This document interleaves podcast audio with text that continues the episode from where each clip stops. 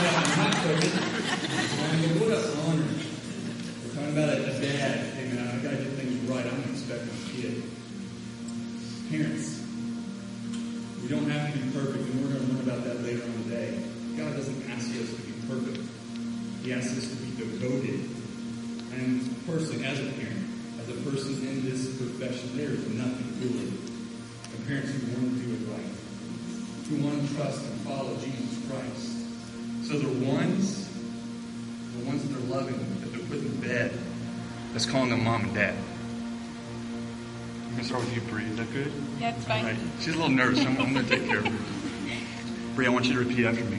I believe. I believe that Jesus Christ. That Jesus Christ is my Lord and Savior. Is my Lord and Savior. The Son of our living God. The Son of our living God. And the forgiver of my sins. The forgiver of my sins. Brie, upon this profession, it is my great honor to baptize you now in the name of the Father, the Son, and the Holy Spirit, with the forgiveness of your sins, the gift of eternal life, and the gift of a best friend that will never leave you, no matter what.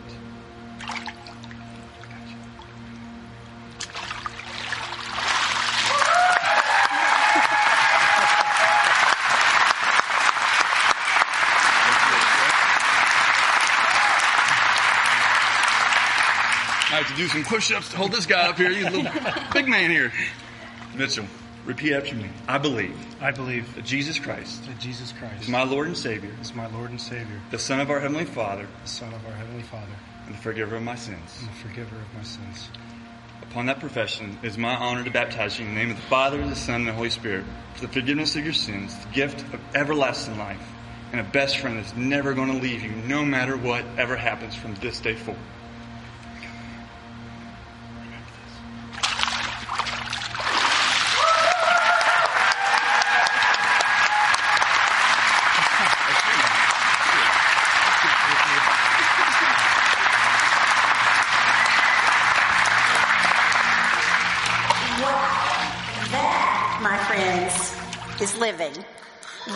friends, is freedom. And we had just a taste of what heaven's going to sound like because heaven just rejoiced because three people just came home. This is awesome. I want to welcome you to Shelby Christian, whether you're on, here on the Hill in person. We're so glad you're here. If you're online worshiping with us, we are honored to have you with us. Um, we're here today on Sunday of Memorial Day weekend. This is a special um, time and it is uniquely American that we celebrate and honor and remember those who have given their lives in uh, service to protecting our country. And a lot of that is protecting our freedom. And we are grateful that because of that, we get to be here today. Now we know other things are going on that kept some people from being here, but we had the freedom to come. Praise the Lord. That that's why we're here today. Yes, in the in the earthly earthly realm here, we get to do that. Um, you know, 1.2 plus million people have given their lives in service for this country. 1.2 million, and they are all valuable. Um, they are remembered by their families. Um, by their sacrifice, and we're grateful for that. Um, we're grateful for the leadership who commemorated this day and said on the fourth Monday of every May, we're going to remember that. That was actually not until 1971 that it became official. Um, so 50 years of that. But you know what? We're here today because of a God man who gave his life for us. That's why we're here. So while we are grateful, yes, yes, we are grateful for the men and women who have done that, but the ultimate sacrifice is Jesus Christ. He chose to come here, live like us. He moved into the neighborhood. We have a high priest who understands everything we go through. And he chose to pay for our sin. He chose to pay so that we could have freedom. Um, we have freedom in the ability to trust in God. We have freedom to know that just like Bradley said, when we accept that, we have the Holy Spirit. He dwells within us. He dwells within us. He lives in me. That's freedom, my friend. So just like Bradley said, the water is just right. And you will have an opportunity to do that if you haven't. If you have done that, if you've accepted Jesus Christ as your Savior. We want to come together this morning and remember what he did for us. I love that here in our church, every week we celebrate that. We come around the table. Did you know in the Middle East and a lot of cultures, coming around the table says, hey, everything's okay. We're okay. Our relationship is okay. That's what this table means to us. We remember Christ's body that he gave for us. We remember with the juice, the blood that he gave for us. He paid for us with his blood. That's why we're here today. That is what living looks like. And that is what freedom looks like. And while I'm not there yet, I know where I'm going. I am assured of where I'm going and I will know what heaven is like. And I hope that I see you all there and we're going to have a reunion someday. So right now, would you just go to the Lord with me in prayer? After we pray, we have the emblems on the front and on the side that you are welcome to come forward and pick up and partake. Um, do it in a manner that is just personal. Allow the Lord to speak to you today as you do that. Go to the Lord with me. Heavenly Father, God, we come before you today and we are so grateful to be in this place, to be in your house. Your glory fills the earth, Lord. I know sometimes it seems dark and we can't see it, but Lord, we sing the fact that when we can't see it, you're working. We can't, we know that you're working all the time. Jesus, in the midst of all of that, you defeated the enemy. You defeated the one that hates the human race. You defeated the one, Lord, who is a liar, a deceiver, an accuser. You overcame and through your death, your resurrection, we have victory. We are also overcomers. Lord, remind us of that. Remind us, Lord, as we remember the people who have given their lives for freedom, that your death, your death brought us freedom, abundant life here, everlasting life in heaven. Lord Jesus, we cannot say thank you enough, but in these next few moments, we pray that you would speak to our hearts and turn our hearts toward you, Lord. Help us to be wholeheartedly devoted in everything we do, think, and say. Thank you, Jesus. It's in your precious name we pray all things. Amen.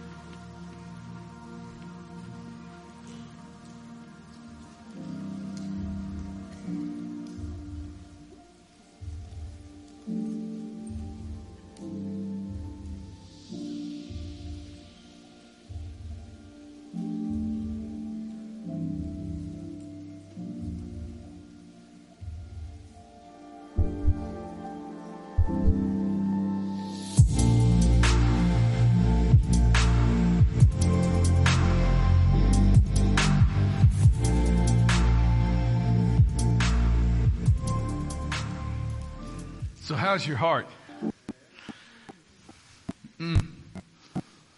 I'm glad you guys are here today. It's so special. I mean, haven't we already had church today? That's what it's all about uh, this morning. So glad you guys are here, and it's summertime. I know that June 20th is like the official whatever, whatever, but come on, it's summertime, right? That's, it's summertime now. We made it. We made it. We, you know, after all we've been through, we made it. And, so, and summer's going to be really, really cool. Uh, I want to remind you, before you leave today, be sure to get one of these reading cards. They're up here at the front. Uh, they're also out in the lobby at every table out there. Or if you do have YouVersion on your phone, you can just get on and get the app there. And because we're starting on Tuesday, on June 1st, we're starting this 90 day adventure reading through the entire New Testament. And I am convinced that God is going to use that to transform our church and our lives in many different ways. So I want to encourage you to be sure to get that today before you leave. Uh, and also through the summer, we're kicking off this brand new series, Heartbeat. Heartbeat. So all week I'm thinking, okay, what can I do after, I mean, like Bradley's up here last week and like kills it comes out is a spaceman, you know, and so I'm thinking like, what can I do like to kick off the series? So I really looked into getting like this inflatable heart that I could walk out in, and I thought, you know, that might be really cool. And uh, then no, that did, then I thought maybe I could go with like skinny jeans like Ethan.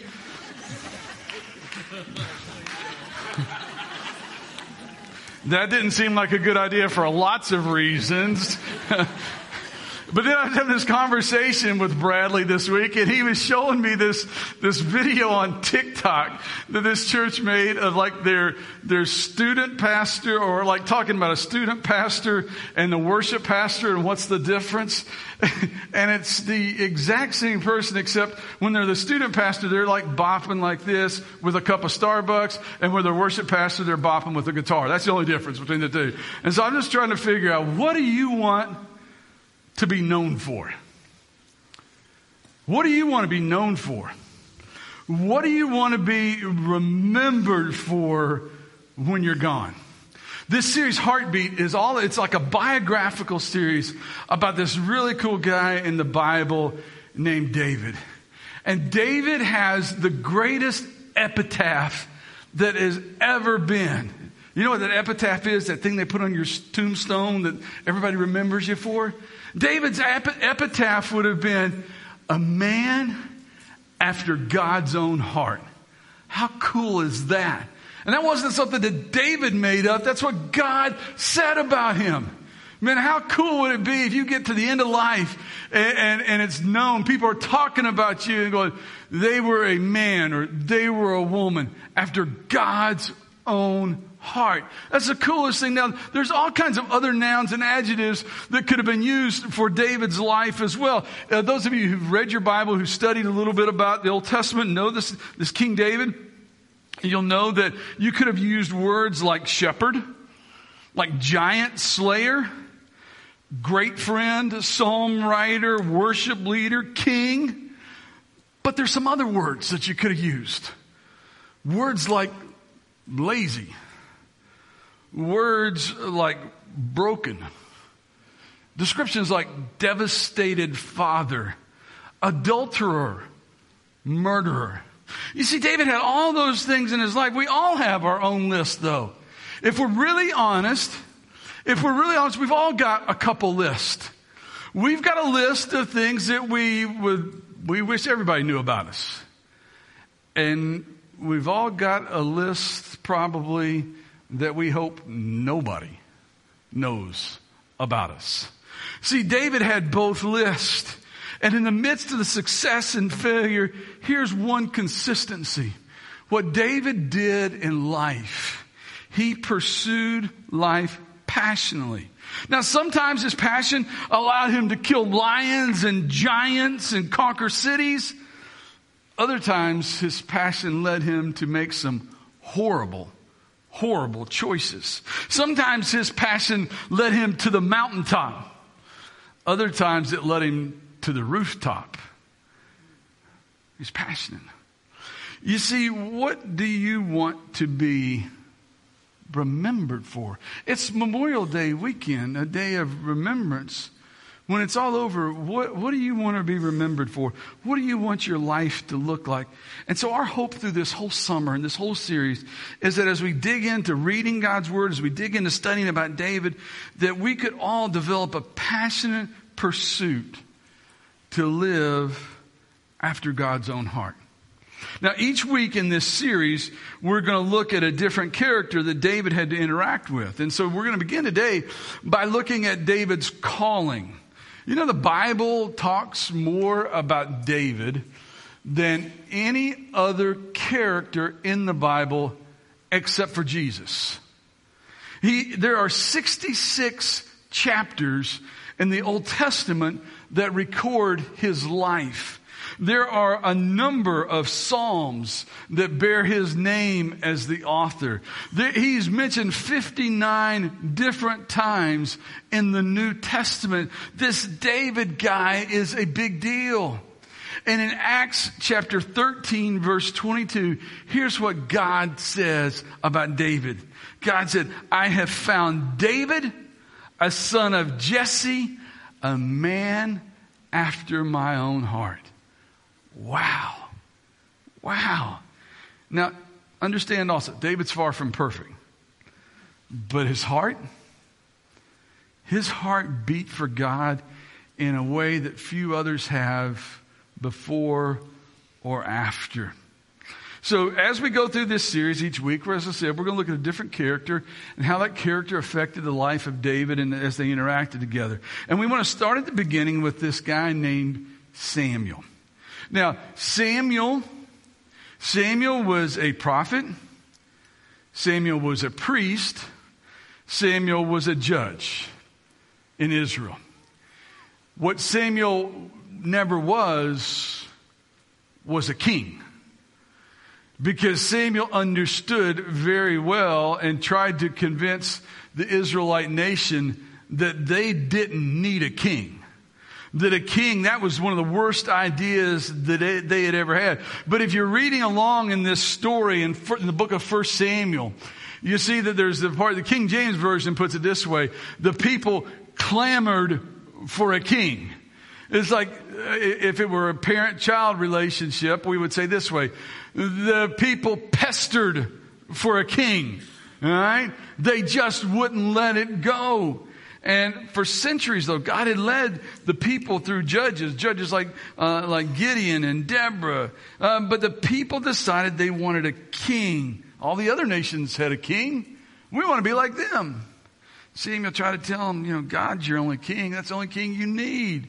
And, and if you get a king, a king's going to demand taxes. A king's going to draft you into military service. Uh, he's going to rule with an iron fist. But the people just wouldn't listen. That's why that term pestered kind of came to my mind. They just wouldn't listen. And so finally God relents and says, okay, I'll give you a king. And Saul is that first king. He gave them King Saul and it starts off pretty well, but just as Samuel had told them, he took a nosedive somewhere along the way and turned his back on the Lord and decided he was the center of all the universe. You see, we ever seen leaders do that? Hmm. There's actually a passage in the Bible that talks about when a servant becomes king and is not ready for it. They're not ready for the responsibility, the position, everything that goes along with it. And it never ends well. And, and so if you want to look in your Bibles in the book of First Samuel, it's in the Old Testament, about seven or eight books into the Old Testament. You get to the book of First Samuel. In 1 Samuel chapter 13, here's what Samuel has to say to Saul. Now, Saul's the king, all right? Saul's the king. He's been doing, he did great for a while and then it kind of nosedived, like we said. And Samuel has to go to the king and give him this message. You've not kept the command of the Lord. You've not kept the command the Lord your God gave you. If you had, he would have established your kingdom over Israel for all time. But now your kingdom will not endure. The Lord has sought out a man after his own heart and appointed him leader of his people because you have not kept the Lord's command. How'd you like to go to the king or the president and tell them that? Samuel gets to give that message. So God then sends Samuel on one last huge mission. He's getting toward the end of his career, and God says, I got one more thing for you. I want you to go to Bethlehem and get ready to anoint a king. Now think about that. think about that. I want you to go where? To Bethlehem. Anything else significant ever happen in Bethlehem? Any other kings ever start out in Bethlehem? And so Samuel goes to Bethlehem.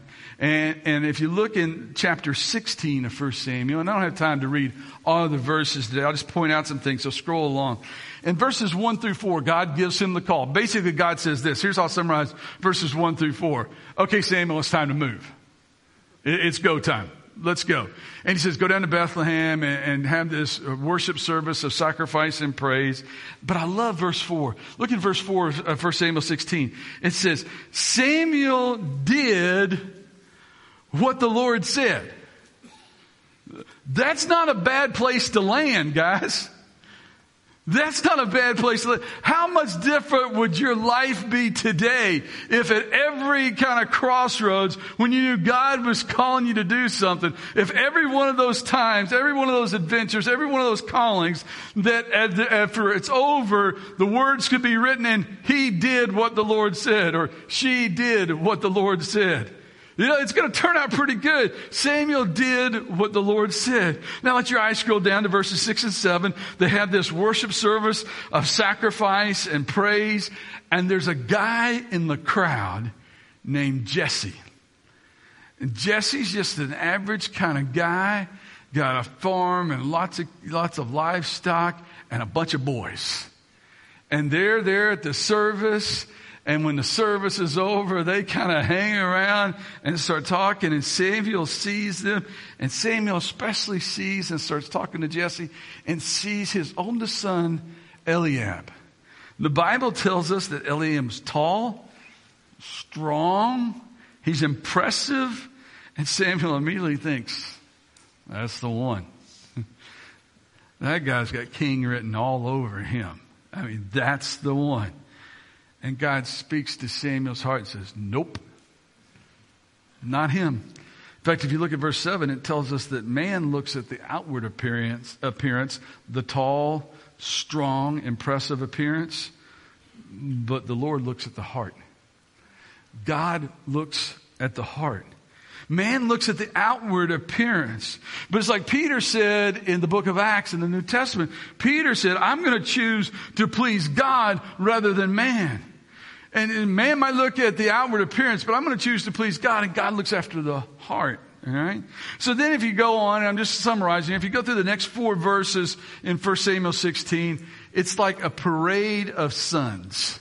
After Eliab, it's like, okay, next. And the next son comes by, and God kind of like tells Samuel, nope. And the next one, nope. And the next one, nope. And nope. And nope.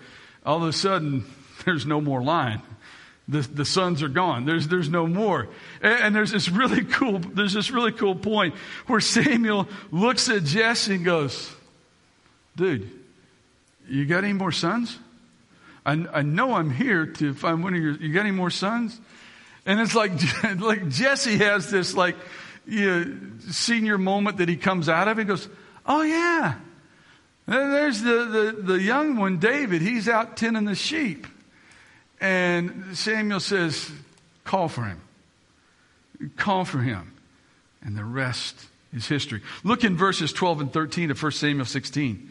It says, So Jesse sent and had David brought in. And he was ruddy, he'd been out in the sun and really dark tan and kind of rough skin. But he's, he's ruddy with a fine appearance, handsome features, but he's a teenager. Then the Lord says, Rise and anoint him because he's the one. What, what would that, I like all week I've been there, what would that feel like? What would it feel like if you're like, and all of a sudden you hear in this kind of context somebody say, he's the one or she's the one. And you realize they're talking about you. And, and so it says Samuel took the horn of oil and anointed David in the presence of his brothers, his older brothers who didn't get the gig. From that day on, the Spirit of the Lord came upon David in power. See, once Samuel anointed him uh, as the next king, God's Spirit came upon him, and David was never the same after that day. But understand this, he was never the same, not because of his position, not because uh, of his fame, not because of his stature, he's not even a full grown man yet, not because of his inheritance, he really didn't have that, that much. Certainly not because he was perfect. We're going to see that over the course of the summer. But God chose him because of his devotion. See, that's our bottom line for this first week is that God expects devotion, not perfection. Now, we're supposed to try to be perfect even as the Son of Man is perfect. That's our goal. But what God is looking at is, are you faithful? Are you devoted? Not did you always get it right, but were you trying?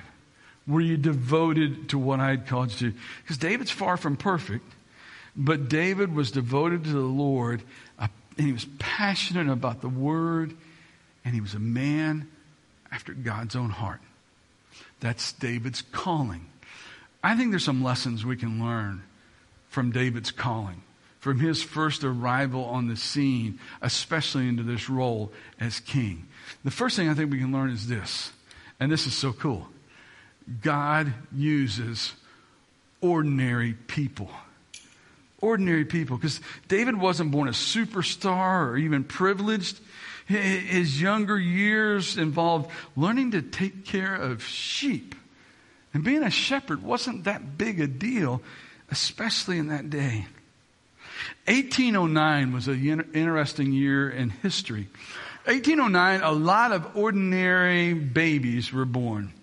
But no one noticed them because the focus of the world was on this little guy named Napoleon, who was sweeping across Austria in an effort to conquer Europe and in turn eventually conquer the world.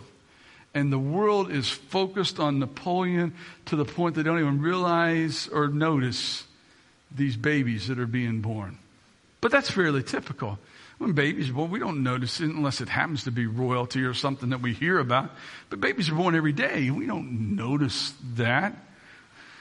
But in that same year, when Napoleon is trying to conquer the world, in that same year, a baby that was named William by Mr. and Mrs. Gladstone was born. And William Gladstone became the British Prime Minister. That same year, another baby was born named Alfred to Mr. and Mrs. Tennyson. Alfred Tennyson became a poet for Queen Victoria that we now still study in literature classes. That same year, a, kid named Oliver was born to the Holmes family. Oliver Wendell Holmes popularized the use of stethoscopes and anesthesia while raising a son who would become a Supreme Court justice. In that same year, 1809, a kid named Edgar was born to the Poe family. Edgar Allan Poe was a groundbreaking author that we still study. And in a little cabin not too far from here, down in central Kentucky in 1809, Mr. and Mrs. Lincoln had a baby boy named Abraham that was born, that became the 16th president of our country and helped to abolish slavery. You see, over 200 years later, for the most part, the only thing that anybody remembers about Napoleon, unless you're a real history buff, all you remember about Napoleon is they named ice cream after him, and he was a short guy that took pictures with his hand in his vest. That's it. That's all we got. But these guys changed the world. And so I was thinking, I wonder I wonder who it's going to be that was born in 2020 or 2021 when the world was focused on a pandemic that 50 years from now our great grandkids are going to be studying in school as someone who was a world changer because God uses ordinary people. Mark Twain said that the two most important days in your life are the day that you were born and the day that you find out why. As a pastor, I might add the day that you were born again. But come to think of it, that may be the same as the day you find out why. Those may coincide. So, why were you born? Not the biological reason. Every teenager up through adult in here knows the biological reason why you were born. But what's God got in mind for you? What's He got in mind for me? In 1 Corinthians chapter 1, Paul wrote to the Corinthians, he said this, he said, Brothers, think of what you were when you were called. None of you were wise by human standards. Well, thank you, Paul. None of you were influential. Well, thanks again. Not many of you were of noble birth. And then in verse 27, he says, But God chose the foolish things of the world to shame the wise, and God chose the weak things of the world to shame the strong. Listen, guys, listen. God calls us not because of anything extraordinary about us, but because He is an extraordinary God and has extraordinary things for you and me to do. So our bottom line is He expects devotion, not perfection. Because God calls, God calls ordinary people. Now, here's an important thing too, is that when he calls ordinary people, he most often calls ordinary people who are faithful, who are already faithful. In Luke chapter 16, Jesus said, if you are faithful in the little things, you will be faithful in large ones. See, David is this young kid just being faithful. He's just being faithful. It's his character. We see it over and over and over again. You guys are going to get really tired. I'm sorry. uh, Dad said, Go watch the sheep. David said, Okay. He was faithful. Dad said, Go take lunch to your brothers. He was faithful. In, in, those moments of solitude, uh, through that faithfulness, God was shaping David to become a great and powerful leader. See, it's often, almost always, proving ourselves in the little things when God opens doors for us to do big things. David is this young guy tending sheep, but God's preparing him to be a king. Jason's this kindergarten kid that started coming to Shelby Christian Church with his family and going through our youth programs. And then he went to study ministry and become a youth intern. Just happened to be working here for a summer or two when we needed a youth pastor. And 24 years later, he's a leader. God was preparing him to lead. Dennis was programming computers up in Baltimore. And God was programming his heart to love little early childhood kids and eventually be our executive pastor. Matt was working on cars while God was preparing his heart to work on children's hearts. Brett was selling home sound equipment God was preparing him to involve people in ministry. Bradley was coaching students how to run faster, but God was getting him ready to teach students to run after Jesus. Tiffany is becoming one of the best elementary school teachers in Shelby County, but God was preparing her to change the hearts of students for eternity. Ethan was an assistant worship leader and God was getting him ready to take the lead. Bobby and Todd are guys that had been in the ministry and were broken and brokenhearted and God was healing their hearts and getting them ready to get back in the game. Victoria is a young lady who showed up at our church with her coach on a recruiting visit and chose to come to college here and met Jesus and got baptized and we just hired her to be an assistant in our student ministry. Wayne was a teenager who loved technology and making all this stuff work long before I even got here. He's old. but God was preparing him to be a leader. Callista, just a mom who loves kids, and God was preparing her to love on our kids. Sebastian is a teenage tennis player in Chile. Come on. And God's getting him ready, preparing him to be a leader in Hispanic ministry in Shelbyville, Kentucky. Only God does that kind of stuff. And, and, and I was a dumb high school kid doing everything I could, making horrible choices, running away from God as hard as I could run, and God was leading me to my own Nineveh. See, I don't care where you are right now. If you love Jesus, if you love Jesus, just keep being faithful. Just be faithful. If things don't seem like they're working out the way you'd hope they would, just keep being faithful. Because you never know when God's going to look at you and say, That's the one. That's the one. She's the one. He's the one. For such a time as this, now, go, go. Because God calls ordinary people. He calls ordinary people who are being faithful. And God calls us to many places. I want you to stay with me for just a couple more minutes here. Because this is critical.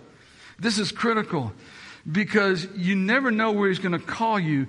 But for the, for the majority of the people that are here today, what God's not going to call you is to be a vocational minister in a church. But hear me clearly. I promise you, he's calling you to be a minister to be an ambassador wherever you are, whatever you're doing, with whoever you're doing it with.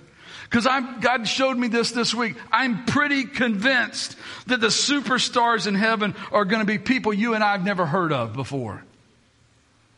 They were just faithful. He doesn't really care so much about prominence.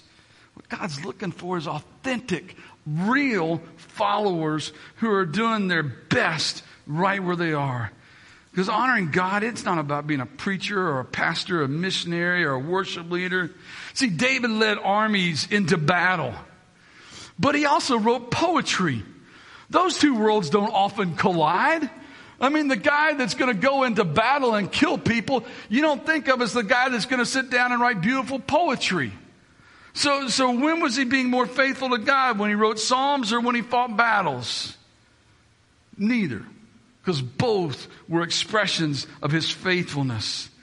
See, devotion to God is the primary focus of our lives. Most of you guys are more on the front lines of battle than the majority of the ministers in the world. That's one of the problems we have in our world today. One of the problems we have in our world today, there's too many, too many ministers, pastors, people with titles and initials after their name that are spending far more time in holy huddles studying and learning all this stuff about theology and history and Greek and Hebrew, and they're never leading anybody to Jesus.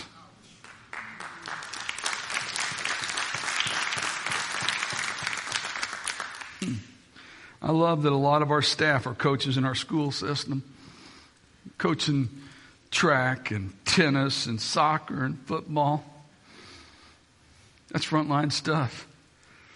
But hear me very clearly, you men and women that are professional teachers and coaches in our school system, understand that's a calling.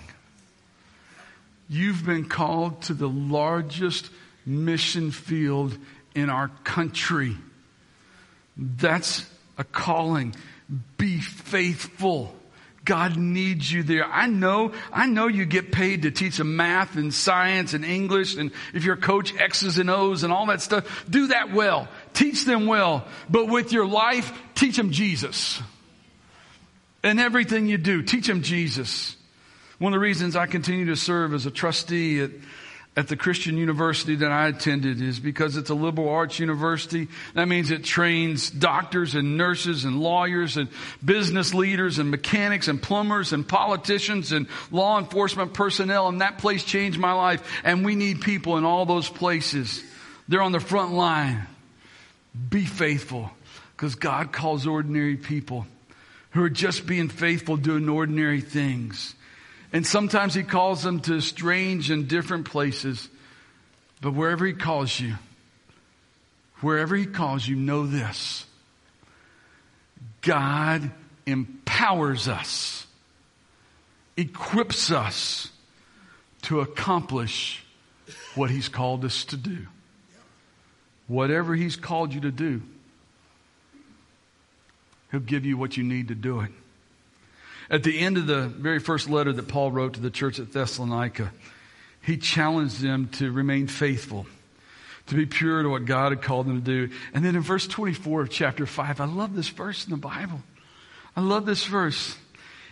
Because Paul told the church this. He said, God will make this happen, for he who calls you is faithful. He who calls you is faithful. And Paul told the Philippian church that the one who began the good work in you, the one who called you and began a good work in you, he's going to see it through to completion. He ain't quitting.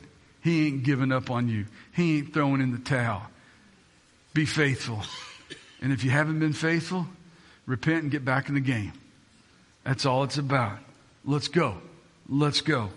Just have a heart for Jesus and let the heartbeat of God start banging in your chest. Start banging so much that you can't stop feeling it. And you know, you know without a shadow of a doubt that it's God. And it's all about devotion, not perfection. Would you guys stand with me? We want to finish our service, and we, we want to do this all the time. We want to finish our service in a heart of worship. We're going to sing a song that it's a prayer, just asking God to do what we've been talking about, to build in us something, to build in us a life that honors Him and is, a, and is faithful, faithful to Him. So here's what I want to do. I just want us to worship. I, I want to challenge you to worship like you've never worshiped. Just to worship and ask God to build your life. But while we sing, if you need to do what Stephen and Mitchell and Bree did, and you need to talk to someone about that, I'm going to ask Kim will be down here at the front. I'm going to ask Bradley to come be down here with her. Bobby's back there by the decision room. We got people that love to pray with you, love to talk with you, love to help you on that road. So let's worship. And while we worship, if you need to take a step and get some help, please do that. Let's worship together.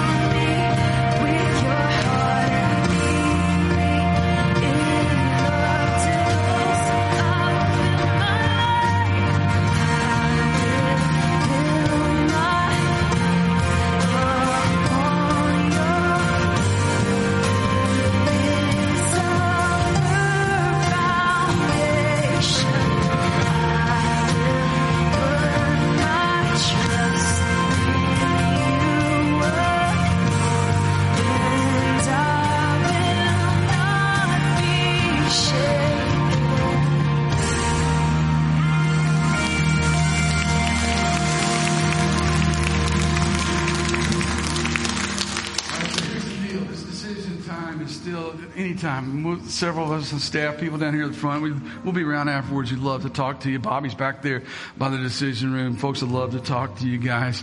Uh, if this is your first time here, man, thanks for being here today. You got to be here for a great, uh, great service. Out in the lobby, there's this giant orange wall with big letters that say "I'm new." And we got a gift for you out there. Brett and his team are out there.